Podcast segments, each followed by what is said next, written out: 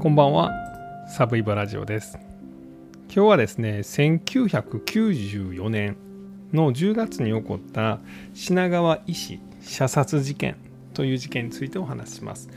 別名ですね青物横丁医師殺害事件みたいな風に言われます。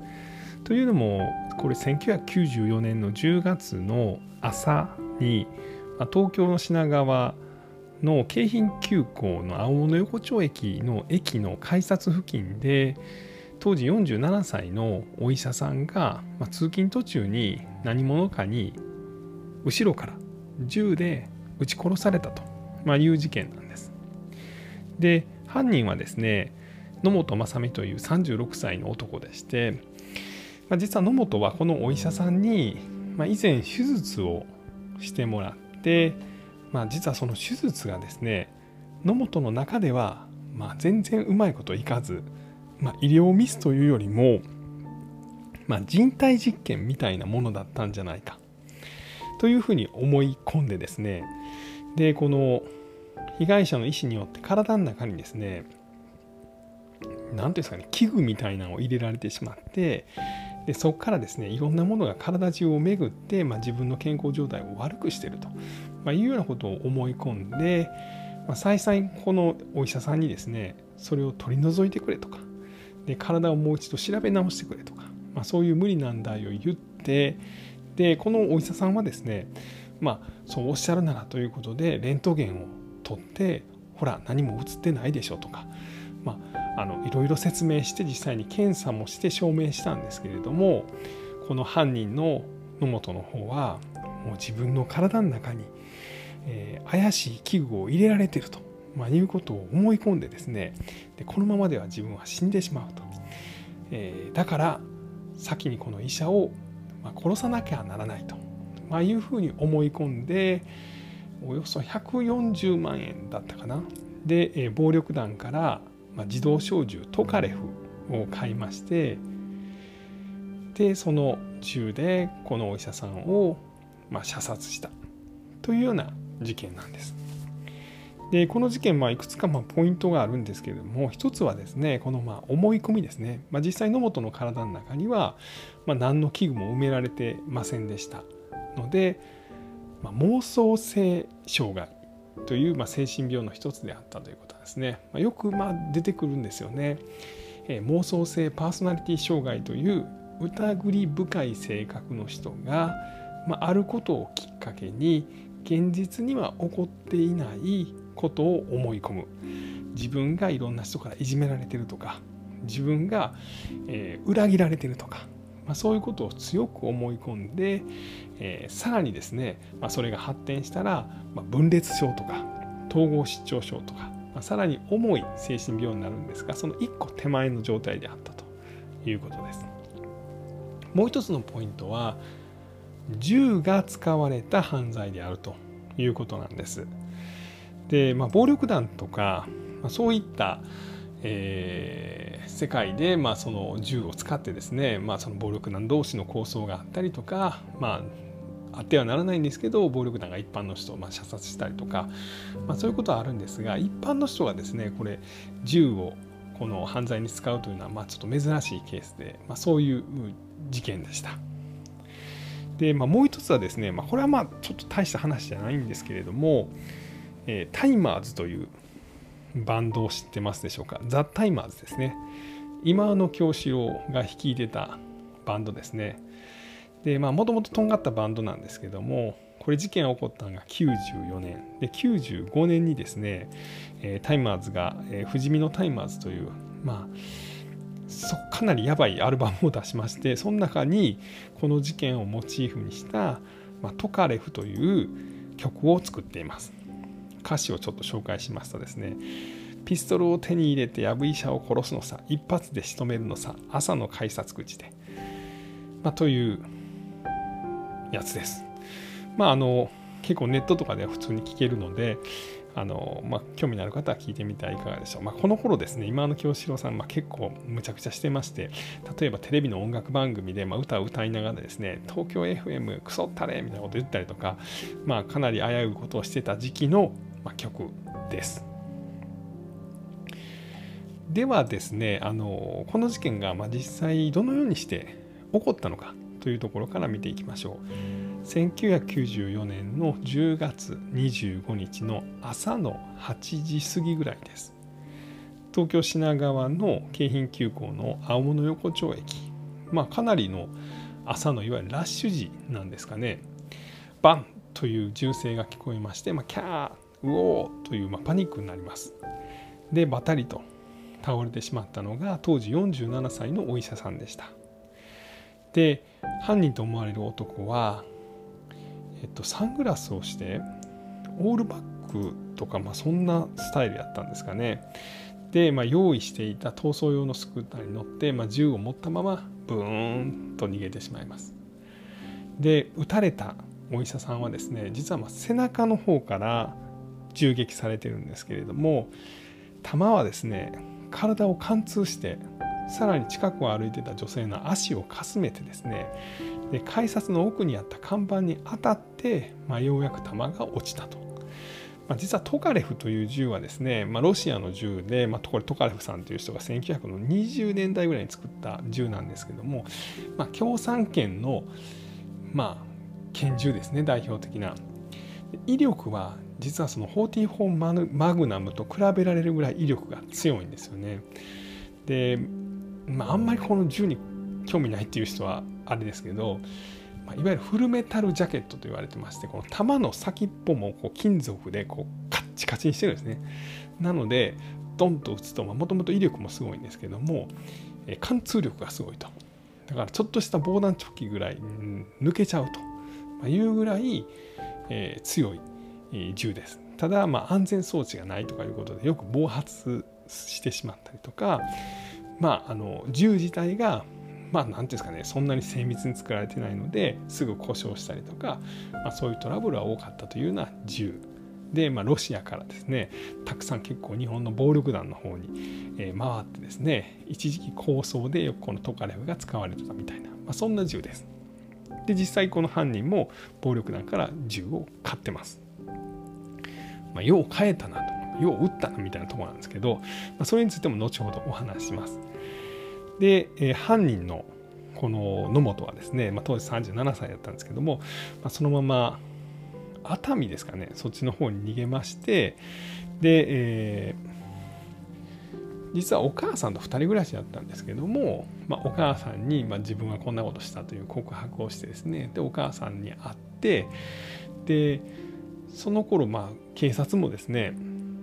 まあ拳銃を持った犯人が逃走中しかしこの野本という、まあ、さらにこの野本という男は精神科医の通院歴もあると。で、まあ、分裂症であると。まあ、今分裂症って言わないんですね統合失調症というんですけど当時分裂症と言ってました、まあ、そういうやばいやつだというような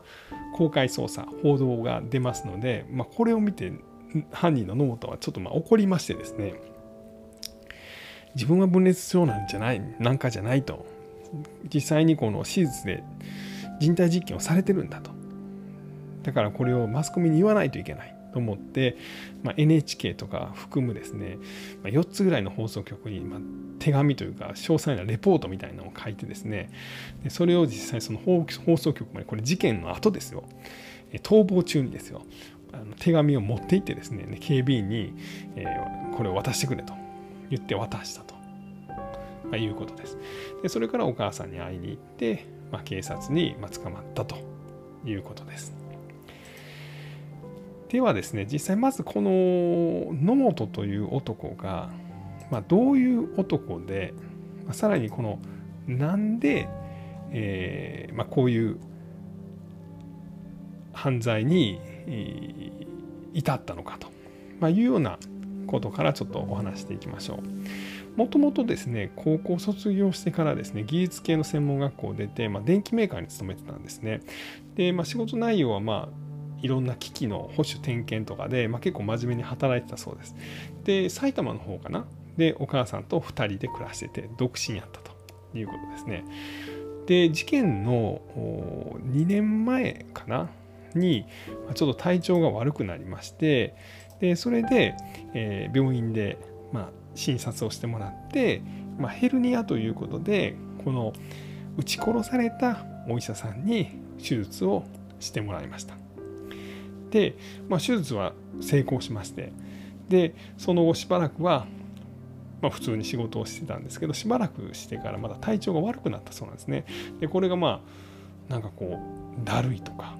食欲がないとか、まあ、そういったもんなんですけどね。でこれで俺は手術の時にあの医者に何かを入れられたんじゃないかと、まあ、いうように思い込むようになったそうです。で、えー、何度かですねあのこのお医者さんのとこ行きまして俺の体に何か入れたやろとこれを取ってくれと、まあ、いうようなことをあ言うんです。でお医者さんも「はいはい分かりました分かりました」って言って、まあ、何度も調べてくれたんですがもちろん何も出てこないんですよね。で、まあ、これにこの野本は悩んでみましてですね。例えばまあ医療系の弁護士に相談したりとか、まあ、他のお医者さんに行ってみたりとかあとはラジオとかの人生相談に相談してみたりとか、まあ、自分なりに何て言うんですかねそれなりにこの体調が悪いということをまあなんでやろうということをまあ、探ってはみたんですが、まあ、そうこう言ってるうちにですね、まあ、だんだん、まあ、誰もまず相手してくれないですよね。まあ、ラジオの人生相談とかにそんな手紙を書いても、まあ、なかなか採用しにくいですしねで警察にも相談したみたいなんですけどそれまあ思い込みでしょうと。で医療系を扱ってる弁護士にまあ言ってもちょっと病院行かれた方がいいんじゃないですか？その精神科の方で。みたいなことを言われて、まあ、だんだんこう追い詰められていくというか自分の中での妄想をま膨らましていったと、ま、いうことなんだそうです。でですねこっからがまあすごいんですけどその妄想を膨らんでですねなんでこんな人がですね拳銃を手にすることができたんかっていうことなんですが、えーまあ、実はこの、まあ、野本はですねあの、まあ、実はその先生が働いてはった、まあ、病院の近くがですね、まあ、ちょっとまあ怪しい町やったんですね。でその辺りに、えー、暴力団事務所がありまして野本はまあなんとかあのお医者に復讐するために実はもうスタンガンを用意してたりとか凶器もいくつか用意してたんですけどこれじゃダメだということで、まあ、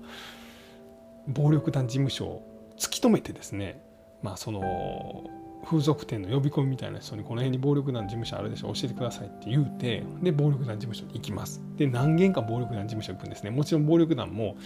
なんやこいつやばいなと思って相手しないんですね、まあ、それは警察に相談した方がええで兄ちゃんって言うんですけど諦めないんです。で次から次へ暴力団事務所に行ってその中の一つの暴力団事務所で幹部の人が、まあ、冗談半分で「お前人に物頼むんやったらまず金持ってこいよ」と。言うんですね。ほなもう野本は金を持ってきたそうなんです。それがまあ20万とか30万とか。であこいつ金出しよんねやと思ってほなまあモデルガンでも売りつけたろかということでほな最終的に140万ぐらい払ったみたいなんですけどで暴力団員がほなこれっつって渡したんがモデルガンやったんですね。で野本は「ありがとうございます」って言って早速まあ自分でこう撃つ練習をするんですけどまあ、モデルガンなんでその弾出ないですよね。ほなそれを怒ってですねほんでヤクザとこ詰め寄ってですねあんた今までこんな金払ったにこんなん捕ましてどうなるか分かってんのかって言うたんですね。ほなもうノブとぶっ飛んでますんでヤクザもあこいつやばいと思ったんでしょう。渋々ですね、まあ、トカレフを渡したということです。で実はこのトカレを渡したヤクザもですねその後懲役7年か8年ぐらいの実刑判決をま受けてます。えー、で野本自身は、まあ、その後警察に捕まって、まあ、公判が行われます。で、えー、最終的にはですね、えー、精神鑑定が行われて、えー、と心神耗弱ですね。心神喪失ではなく心身耗弱、え心神喪失というのは善悪の判断が全くつかない状態。でこういう人らが、え犯罪を犯しても無罪になると。で、えその1個下。心神耗弱は善悪の判断はつくけど自分でもそれを自制できないほど精神的な病を抱えてると。いう人ですね。でこれに当てはまりまして、え野本は、え最終的に懲役12年の判決を受けてます。これ受けたんが1995年なんでもう出てきてますということです。えー、まあ、そんな事件でした。あまあ、よければですね、あの一番詳しいのはですね、これむちゃくちゃ詳しいのが、インターネットの、えー、日本リポートという、えー、ホームページがありまして、